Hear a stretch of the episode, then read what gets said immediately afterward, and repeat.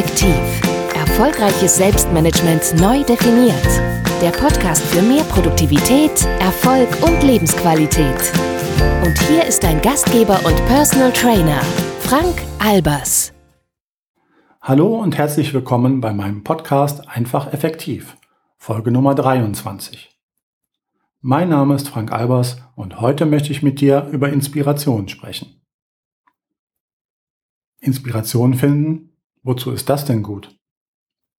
Dieser Artikel ist Teil einer Blogparade von Alex Broll von ajb-healthfitness.com. Und da haben wir auch schon den Grund, warum ich gerne an Blogparaden teilnehme. Denn ich muss zugeben, von selbst wäre ich wahrscheinlich niemals auf dieses interessante Thema gekommen. Als eingefleischter ITler bin ich mehr vom Verstand als von Gefühlen geleitet, was ja nicht per se von Nachteil sein muss. Eigentlich war es sogar so, dass das Wort Inspiration in meinem Sprachschatz gar nicht vorkam. Wenn ich Inspiration hörte, verband ich damit Maler und Komponisten. Mir war gar nicht bewusst, dass auch ich mich ständig inspirieren lasse. Geändert hat meine Sichtweise und mein Bewusstsein in Bezug auf Inspiration, Achtung, Trommelwirbel, die Teilnahme am Inspirationscamp Anfang Oktober in Bonn. Veranstaltet haben dieses Camp Marit Alke und Katrin Linzbach. Da ich wahrscheinlich nicht der Einzige bin, der das erste Mal an so einer Veranstaltung teilgenommen hat, möchte ich hier kurz den Ablauf erklären. Eingeladen waren, glaube ich, ungefähr 50 Trainer, Berater und Coaches, die entweder schon ein eigenes Online-Business hatten oder mit dem Gedanken schwanger gingen, ein solches zu gründen. Das war keine Konferenz im eigentlichen Sinne, denn der Stundenplan der Gastbeiträge wurde erst am Morgen des ersten Tages gemeinsam festgelegt. Und der Clou dabei? Jeder Teilnehmer konnte, wenn er wollte, einen eigenen Vortrag über sein Spezialgebiet halten.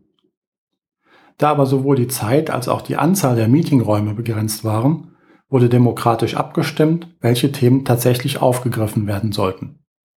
So wurde die Agenda und der Zeitplan für die einzelnen Minikonferenzen gemeinsam festgezurrt. Und eine weitere Besonderheit gab es, nämlich das Open Space Konzept. Soll heißen, es liefen immer mehrere Vorträge in verschiedenen Räumen gleichzeitig.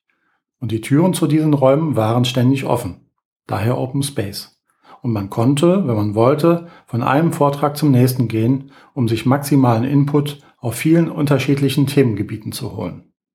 Ich finde dieses Open Space Konzept einfach super, weil es viel zwangloser und dennoch wesentlich effektiver ist als so manche normale Konferenz.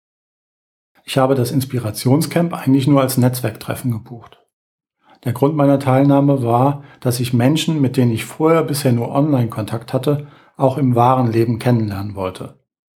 Dieses Ziel habe ich auch erreicht. Was ich vorher nicht geahnt habe, dass die Inspirationen, die ich dort bekommen habe, noch weitaus wichtiger waren. Man muss sich das mal in der freien Wirtschaft vorstellen.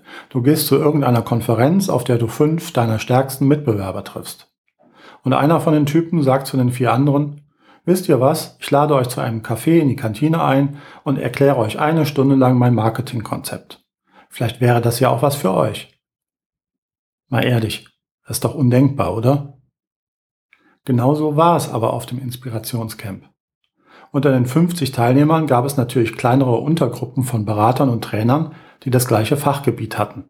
Draußen in der Offline-Wirtschaft sind das Konkurrenten, bestenfalls Mitbewerber.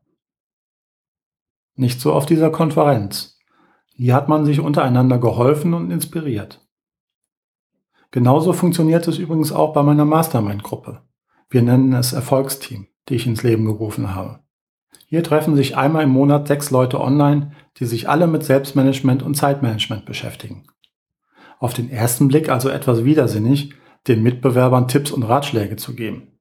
Das wäre aber sehr kurzsichtig gedacht, denn auf lange Sicht profitiert jeder Einzelne von uns. Schon häufig habe ich festgestellt, dass dieses kurzsichtige Konkurrenzdenken auch in Unternehmen anzutreffen ist. Da kommt es vor, dass manche Diven auf ihren Expertenwissen sitzen und ums Verrecken nichts davon preisgeben wollen. Wir haben Angst um ihren Job und versuchen durch Mauern und Verschleiern ihre Stelle zu sichern. Wenn ich als externer Berater in diese Unternehmen komme und als Projektleiter einen Job zu machen habe, dann ist meine Funktion eine komplett entgegengesetzte. Ich habe das Wissen aus den einzelnen Abteilungen zu aggregieren und danach zielgerichtet möglichst breit zu streuen. Ich muss immer alle Beteiligten auf dem gleichen Wissensstand halten.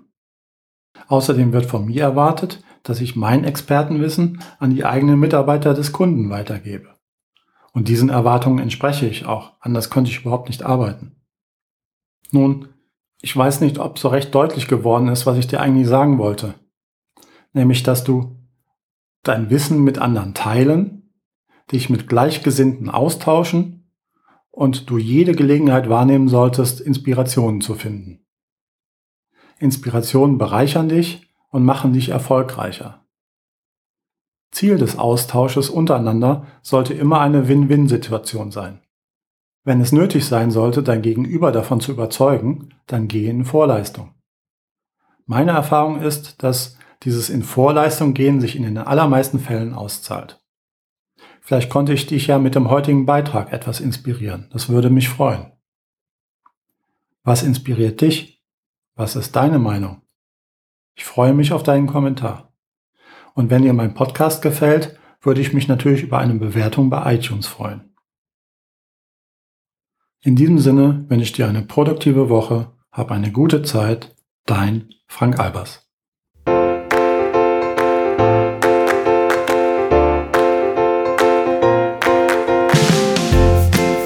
Weitere Strategien und Tipps für mehr Produktivität, Erfolg und Lebensqualität findest du auf einfach-effektiv.de.